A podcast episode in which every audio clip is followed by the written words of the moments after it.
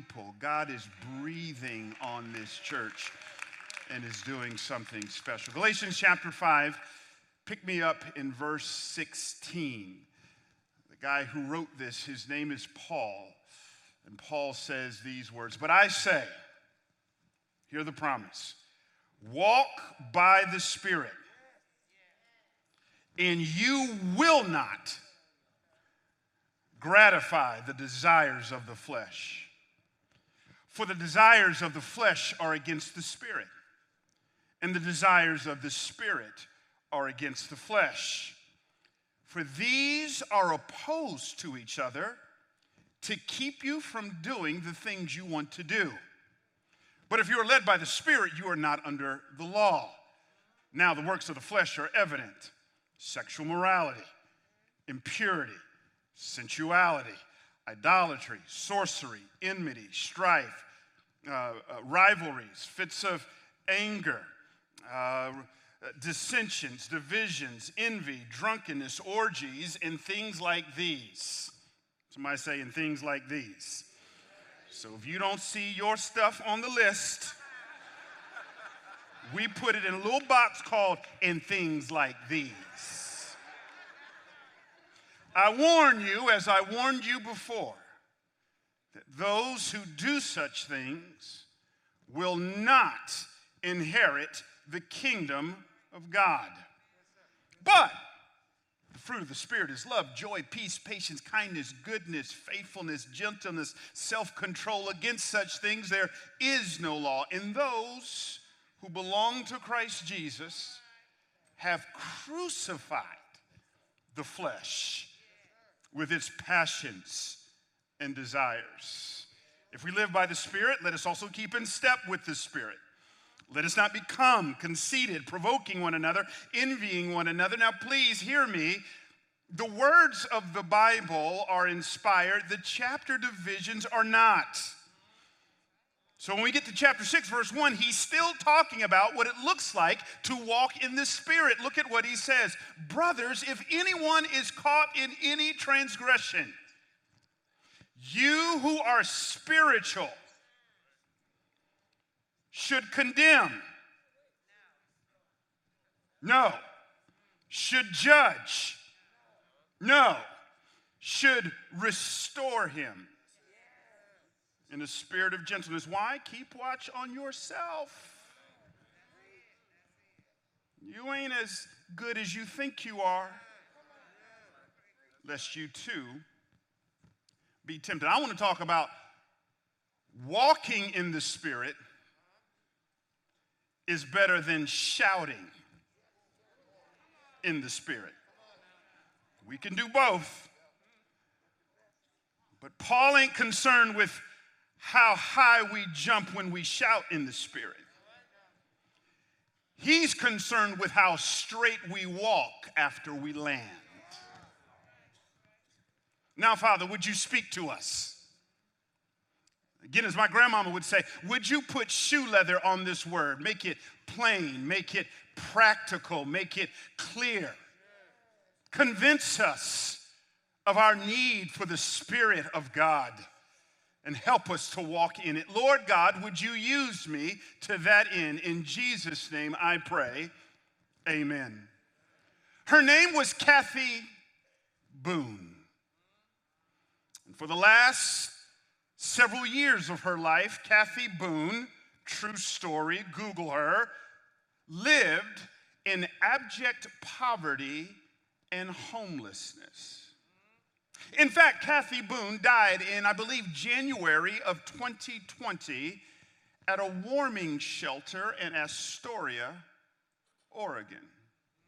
For the last four years of her life, her family had been frantically trying to get in touch with Kathy. They were trying to track her down by social media. They were trying to track her down by email. They were trying to track her down by even hiring a private investigator. The reason why they were so frantic, starting in 2016, trying to find this poor homeless girl, is because Kathy didn't know it, but her mama had just died. And in her will, her mama had left Kathy $884,000. Kathy's father said it this way. Will you look at what her father Jack said? It just didn't make any sense to me. That money was just sitting there, and she needed help in the worst way. Here's a woman who dies homeless and broke with $884,000 sitting in her account that she didn't know the depth of the resources that were available to her. And before we get all high and mighty, kind of sucking our teeth at Kathy, that is true of so many of us who name the name of Jesus Christ. In Ephesians chapter 1, Paul says, For those of us who are in Christ, I want you to know that the same power that raised Jesus from the dead is alive and at work in you. We have waiting for us resurrection resources, but so many of us are living in abject spiritual poverty, refusing to apply what God in Christ has already accomplished for us.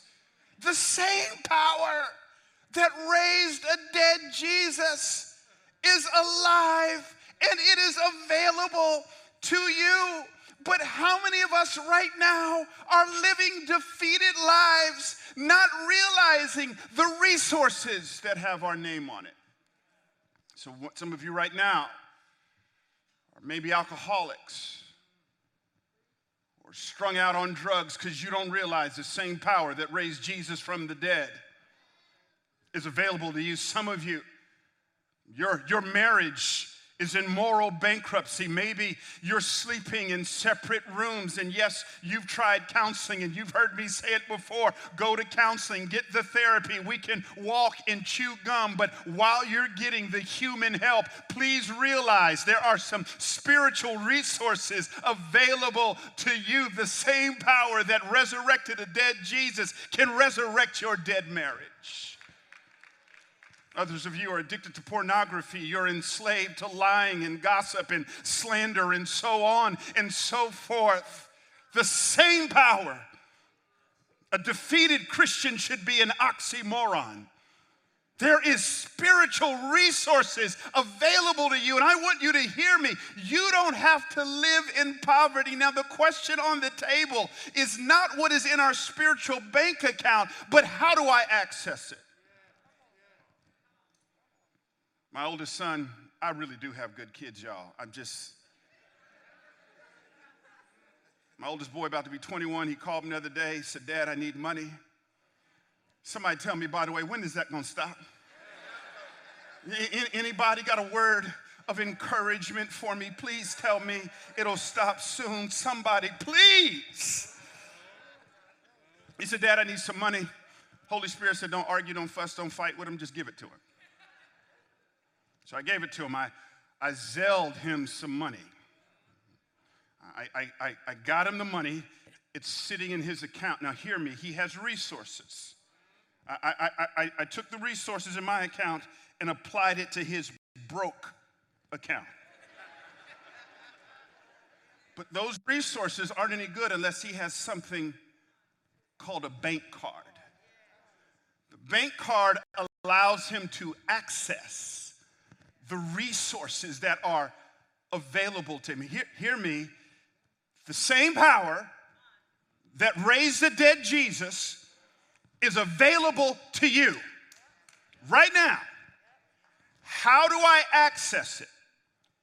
Paul tells us the bank card of the Holy Spirit. The Holy Spirit allows us to take what is on layaway for us and apply it to the day to day situations of our lives. You have to know about the Holy Spirit. Now, admittedly, the Holy Spirit has a branding issue. Some of you who are in marketing, you understand about branding. The Holy Spirit has a branding issue. I picked up early on this. I, I grew up in a little uh, chocolate church on the south side of Atlanta that, that the pastor preached every Sunday out of the King James Version. Anybody grew up in a church where they preached out of the King James Version? Someone tell me, how does the King James Version re- refer to the Holy Spirit? They refer to him as what? The Holy Ghost. Holy Ghost. In fact, some mothers right now, they, they, they refer to some anointed people as they got the ghost. They, they, they, got, they got the ghost, the, the Holy Ghost. Now, as a little kid, this freaked me out. The Holy Ghost.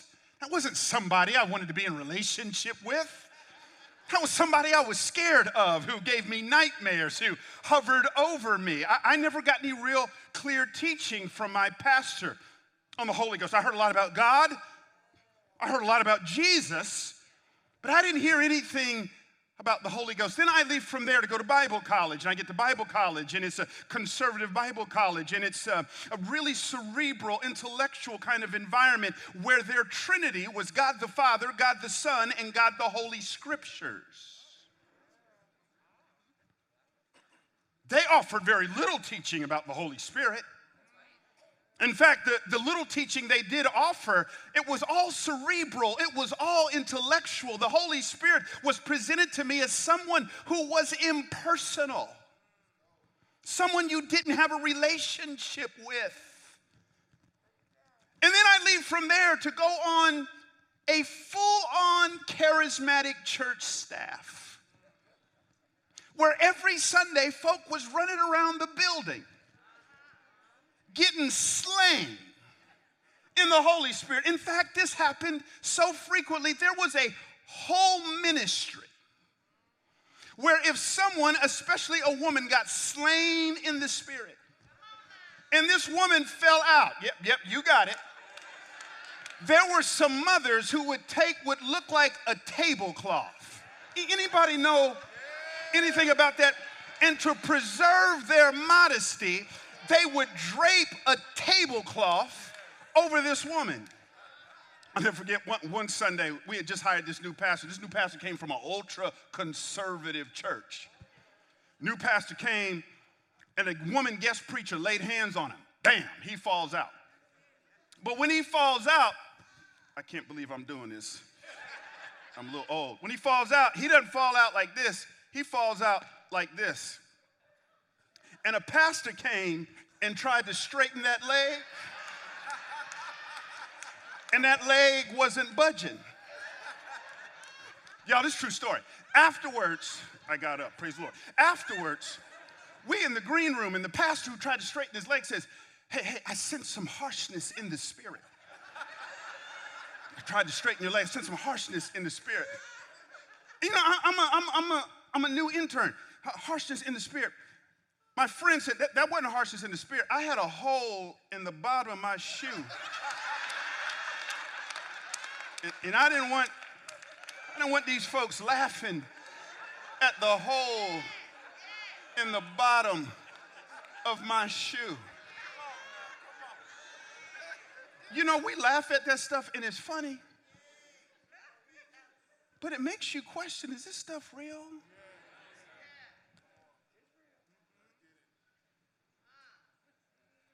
I know some folk who would speak in tongues in the Spirit, who would give you a word of prophecy in the Spirit, and would cuss you out.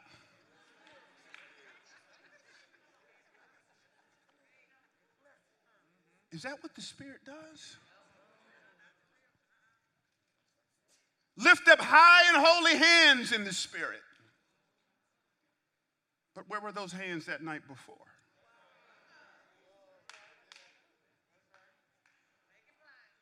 Paul in our text, he's not anti shouting,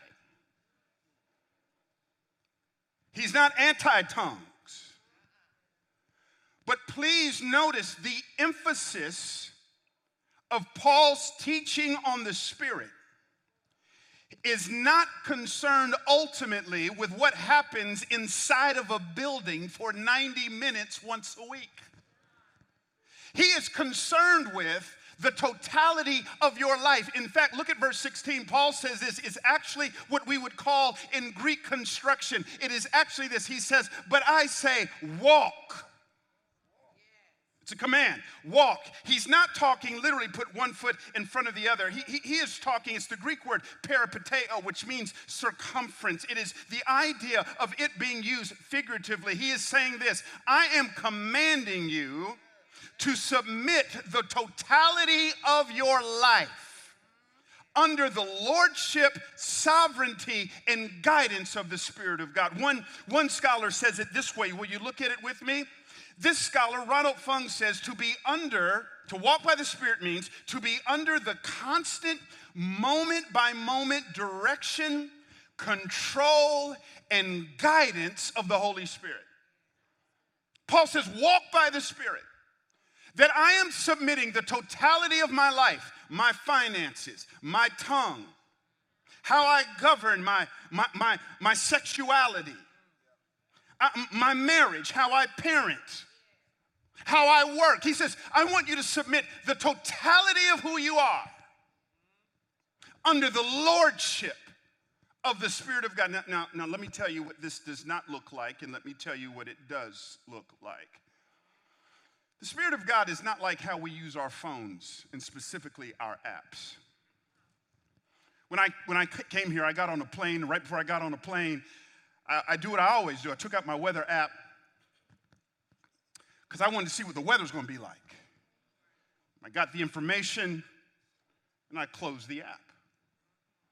Sometimes when I go to someplace new, I, I don't know how to get there. I need some guidance and some direction. So I open up my Google Maps app, key in the address, get what I need, but when I reach my destination, I'm done with the app. That is not what it means to walk in the Spirit. To walk in the Spirit does not mean I'm in a jam, I'm in a bind, I need you to come through, let me get what I need, close you out, and then you'll hear from me when I need something else. That is not Paul is talking about. To walk by the Spirit, Paul explains what it looks like when in Ephesians chapter 5, hear it now, he says, But I say to you, do not get drunk with wine for that is excess, but be filled with the Spirit. In order to understand this, you have to understand that when you got saved, God put Himself inside of you. That's why to the Corinthians, Paul would say, Do you not know that your body is the temple of the Holy Spirit? When you got saved, God put Himself inside of you, which means this stop praying for more of God. You've got all of God that you will ever need. The question is, does He have all of you? So I want you to understand if you are in Christ, you can never lose His presence, but you can lose His power. He says, be filled with the Spirit. Don't get drunk with wine. Be filled with the Spirit. Literally in Greek, it means be being filled. Constantly a command. I'm always filled. I'm under His power. I am yielding in submission. I love that how he equates it. He equates filled with the Spirit with being drunk. He is not saying it's okay to be drunk, it's an analogy. When a person is drunk, watch it now, they are under the control and the guiding influence of alcohol. It alters their personality, it alters their speech, it alters their driving, it changes the way in which they relate to other people. A person who is under the control of alcohol is not who they normally are, and it changes everything about them. That is exactly the analogy that Paul uses for life in the Spirit. You know you are in the Spirit when you are acting differently, when you are talking differently, when you are relating differently. That is when you are under the influence of the Spirit of God. And so, I know when I'm filled with the Spirit when I've wronged my wife. And the flesh would say, You ain't got to apologize. The flesh would say, Suck it up, buttercup. But then the Holy Spirit said, No, no, no, no. You need to apologize. And a proper apology, not I'm sorry you took it that way.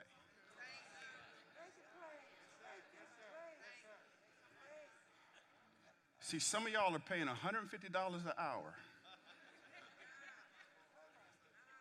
When if you were just filled with the Spirit,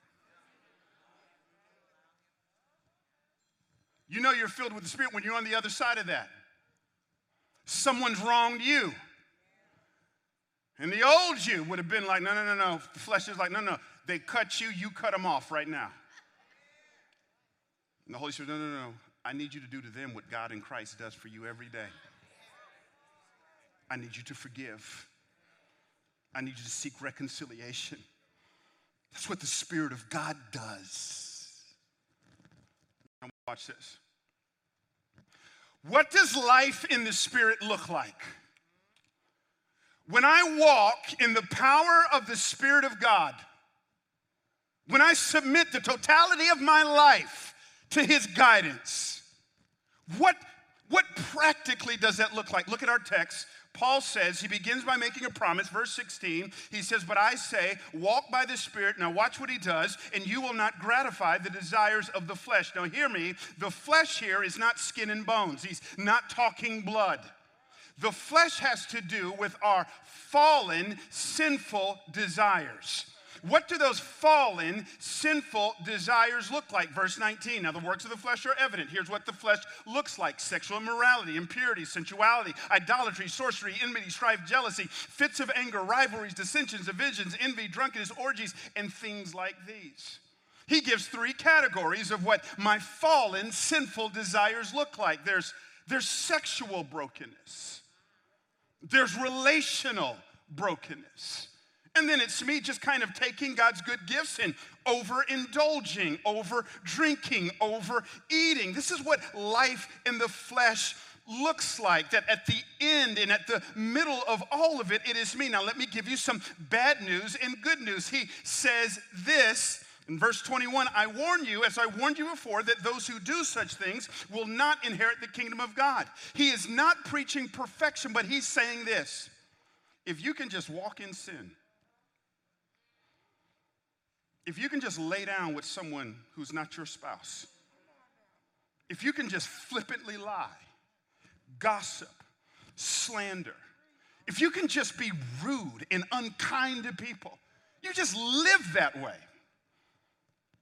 you ain't saved. How can you claim to have God living inside of you and yet living in sin with no conviction. I know you ain't shouting. Now, let me give you some good news.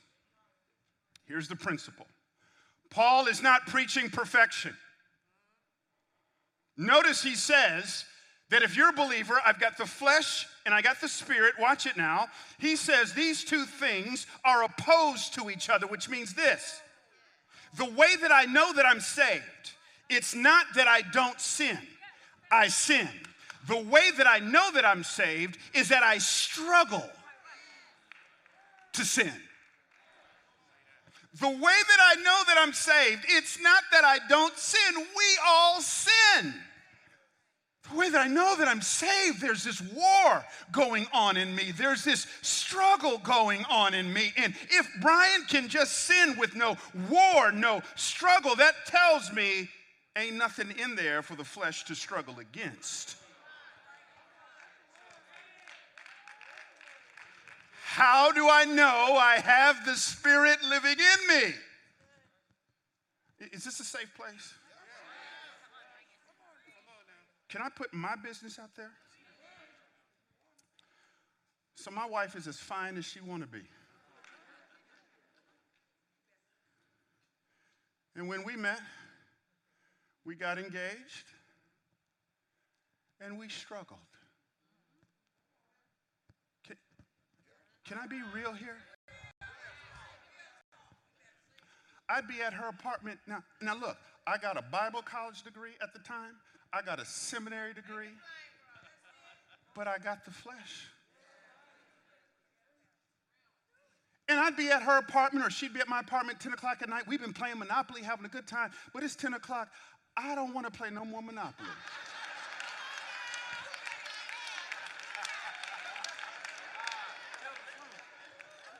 Can I just put it out there? I want to play something else. I want to play Twister.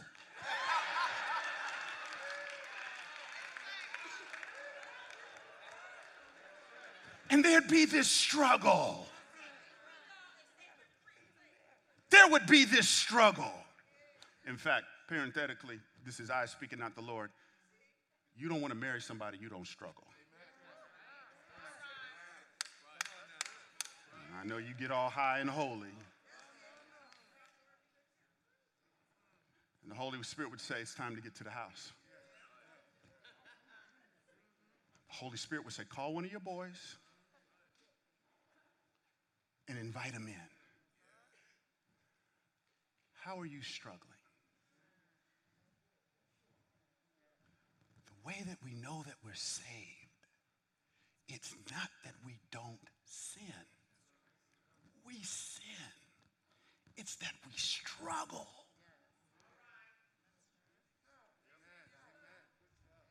Be very careful of being in a relationship with somebody where only one of y'all are struggling.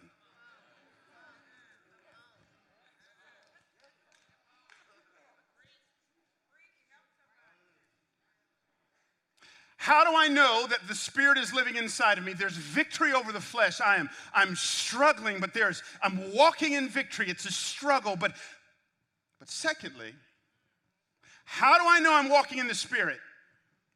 Now watch this. Gosh, I wish I had time. Paul, in talking about the flesh, you should know this that the epicenter to the flesh is me. The flesh is all about me. Sex is all about me. I view other people and relationships are being all about me. Substances are all about me. That's the flesh. The flesh doesn't exist to better you, the flesh exists for me, me, me. I got a friend of mine, pastor friend of mine, not, not your pastor, pastor friend of mine. He called me up one day. He says, he says, uh, he says, Bryan, you will not believe this. I said, well, what happened? He says, man, there was a woman in my church, woman in my church uh, she got up one day and, and she said that the Holy Spirit told her, single woman, Holy Spirit told her to go buy a wedding dress. Put the wedding dress on and to come to my church and to sit on the front row by faith. After service, my pastor said she came to me and said the Holy Spirit told her that I'm her husband. True story, y'all. I said, Now, how did you handle that? He says, Well, I asked her. Did the Holy Spirit tell you what I'm supposed to do with my wife?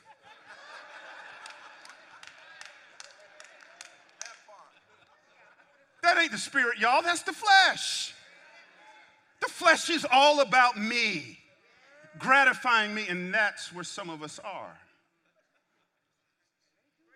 Some of you men are as sexist and misogynistic as you want to be. Because women in your eyes aren't people made with a soul in the image of God. They're a collection of body parts that exist for your gratification. Lust takes, love gives.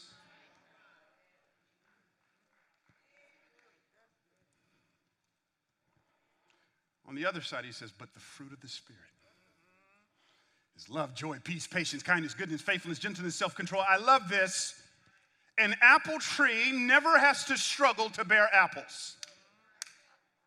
An apple tree never wakes up going, man, how am I going to bear apples? No, all it has to do is stay connected to the soil and yielded and submitted to the soil and to the elements. And by nature, it's in its DNA. Fruit will be produced. Likewise, Jesus says, Abide in me, and I in you, and you will bear much fruit. You don't have to struggle to produce love. You don't have to struggle to produce joy. Just yield to the Spirit of God, and these things will happen to your life. Now, here's the other thing I like about this analogy fruit does not exist for itself, fruit exists for the betterment of those around you. A spirit filled person is not ultimately concerned with your happiness, with your life, with your joy, with your peace, but a spirit filled person understands that God has saved me and filled me, not ultimately for me, but He gets a blessing to me that He might be a blessing through me.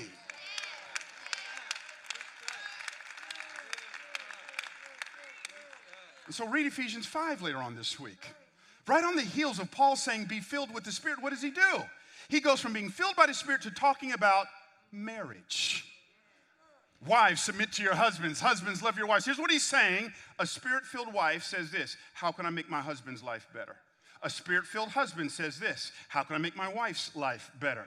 He goes from there to talking about the work relationship, which means this a spirit filled boss isn't just concerned with the company's bottom line. He goes, How can I make my employees better? And a spirit filled employee ain't just concerned about a paycheck. He goes, How can I make this church that I'm working for better? Or this company that I'm working for better? He goes from there to talking about children obeying your parents and fathers not provoking your kids, which means this spirit filled kids who have the Spirit of God living in them, they want to make the home better. And a spirit filled dad wants to make his kids better. It all begins and ends with walking in the power of the Spirit of God.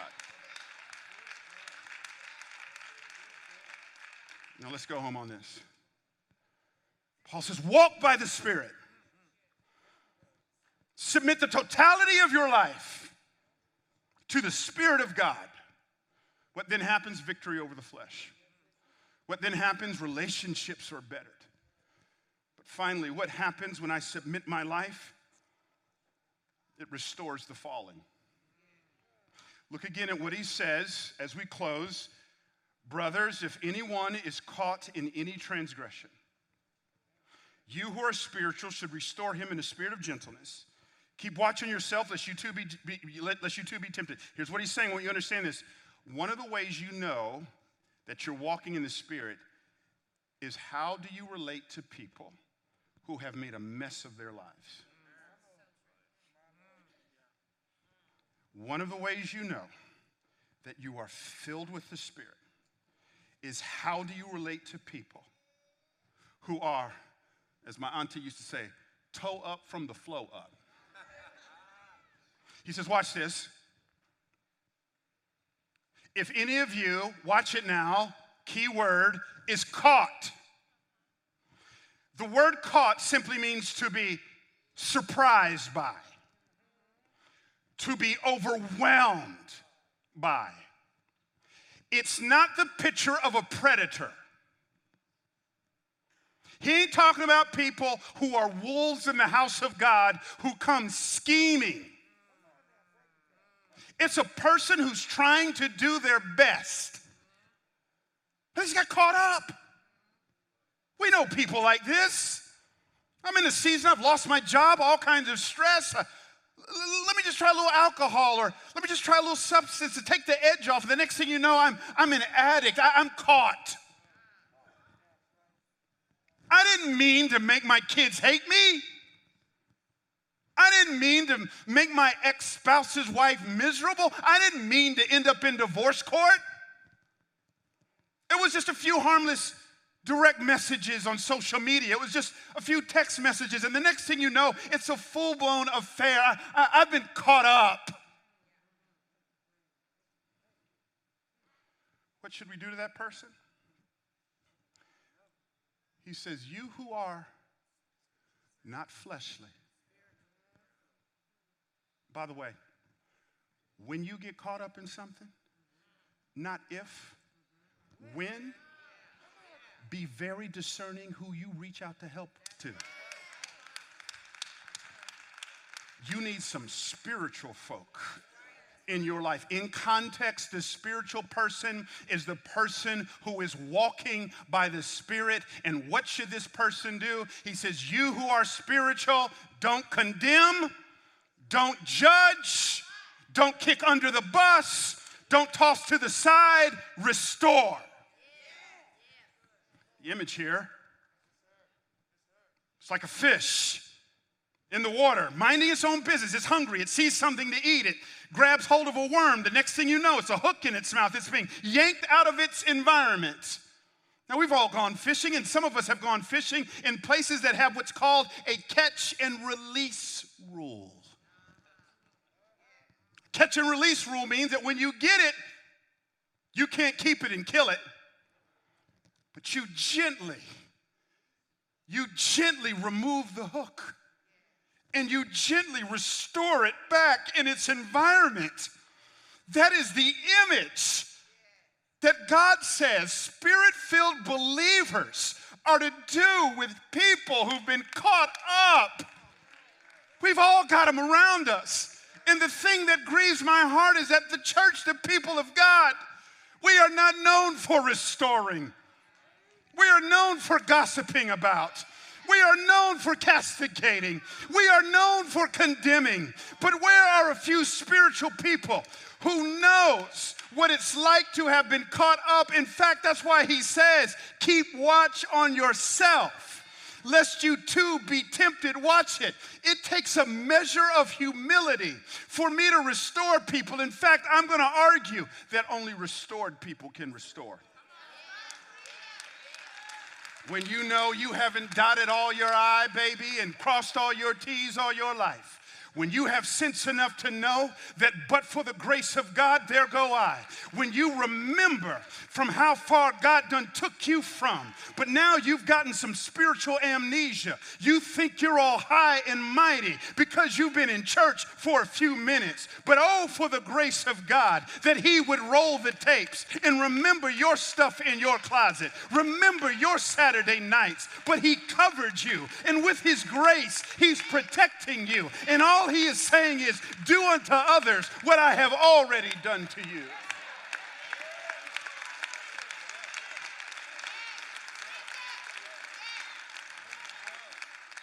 Hear me, one community. Unsaved folk gonna come in here, they ain't gonna hear nothing about your Jesus. If you are being rude, condemning, judgmental, lying about, and gossiping with one another.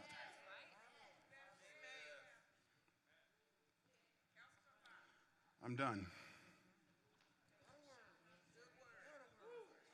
I really got good kids, y'all. I really got good kids. I think when last time I was with you, I told you my youngest threw a party at our house. And, you know, these kids are dumb. It's one thing to sin, but if you're going to sin, be smart about it. This generation documents everything on their phone. Just dumb. Just dumb.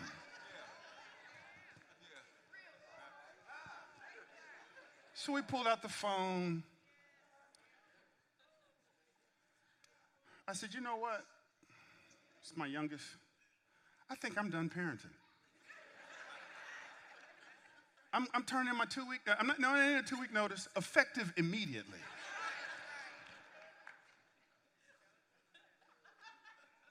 Then the Holy Spirit tapped me on the shoulder. He said, What were you doing at that age?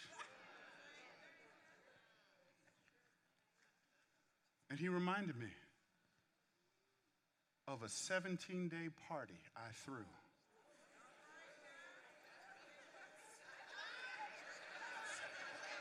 Seventeen days. We was whopping.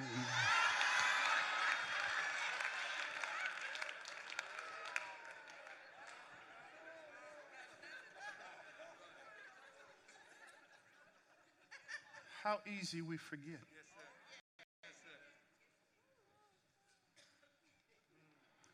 Jesus says, Come to me, all you who are weary. I'll give you rest. Jesus says, For I am gentle and lowly. We were all caught in sin, but on the cross, he took the hook out to be a Christian means I do the same thing.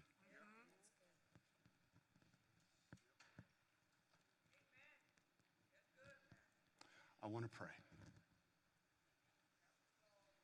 I want to pray. Someone's here today.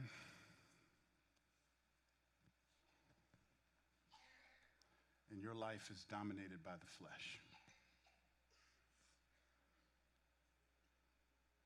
Someone's here today. And Satan is wreaking havoc in an area of your life. I want to pray for you. Someone's here today, and maybe you're doing okay, but, but maybe there is a loved one of yours a child, loved one. And you want to stand in the gap for them.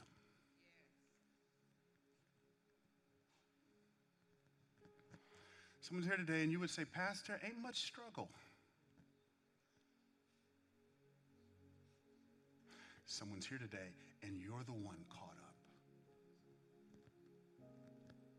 Someone's here today and you're not caught up, but you go, Yeah, I'm, I'm a little legalistic and judgmental.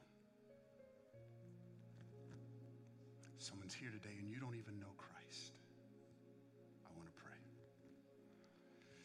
If you're here and you would say, Pastor, would you pray for me? The flesh is having its way.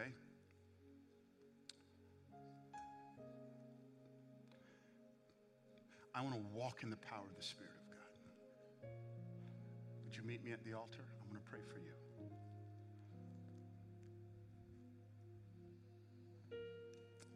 Pastor, I'm, the flesh is having its way in a certain area of my life, yes. And I want to walk in the power of the Spirit of God. I think there's a married couple who needs to come. You've been sitting in counseling and getting help. Amen, amen, and amen. But the Spirit of God hasn't been invited into your marriage. Would you come? There's a mother, there's a father. You've got a child out in the far country living in the flesh. I wonder if that mother or father will come and stand in the, in the gap for them. I'm, I'm, I'm standing in the gap for my child. Someone else here today, I'm caught up in something. I, I, I didn't mean to hurt anybody, I, I'm just caught up. And I need help being restored. Someone else is here today. I'm not caught up, but I got somebody in my life caught up, but I haven't been handling them in a spiritual way. Would you come?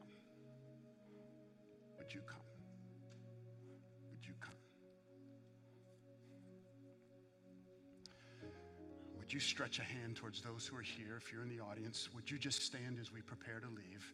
And would you stretch a hand towards those who are here? Would you stretch a hand? Prayer is a team sport. Would you stretch a hand? Father, in the name of Jesus, you have not ultimately given us your spirit just for us to shout on Sunday. Yes and amen. We want to give you the praise and worship that is rightly due you. But God, your spirit isn't just with us for 90 minutes or so on Sunday. Your spirit is with us after church and all through the week. And you've given us your spirit. You have put your very nature in us that we might access the same power that raised the dead Jesus. And so, Father, we, we access that power by the name of Jesus and through the person of your Holy Spirit right now. Would you breathe life into the dry bones of our marriage? Would you resurrect that wayward child? W- would you, Lord God, give us what we need to struggle against sin? Oh, oh, Lord God, someone's here today and they are caught up. They've made a mess of their lives. Oh, Lord God, would you release into their lives spiritual folk who will restore in the name of Jesus? Oh, God, would you forgive us of our judgmentalism, of our condemning, self righteous spirits? And would you give us, Lord God, the fruit of your spirit of which is gentleness. To that end, Lord God, that people would look at one community church and they would say, Nope, that's not a perfect church, but they are an imperfect people walking in the power of the Spirit of God, restoring one another, loving one another, walking in the power of who you are. God, there's so much more you have for our church. We thank you and we rejoice in the buildings. But more than the buildings, we want your spirit who lives in the building of our lives. Do it, Father, we pray. In Jesus' name we ask. Amen and amen.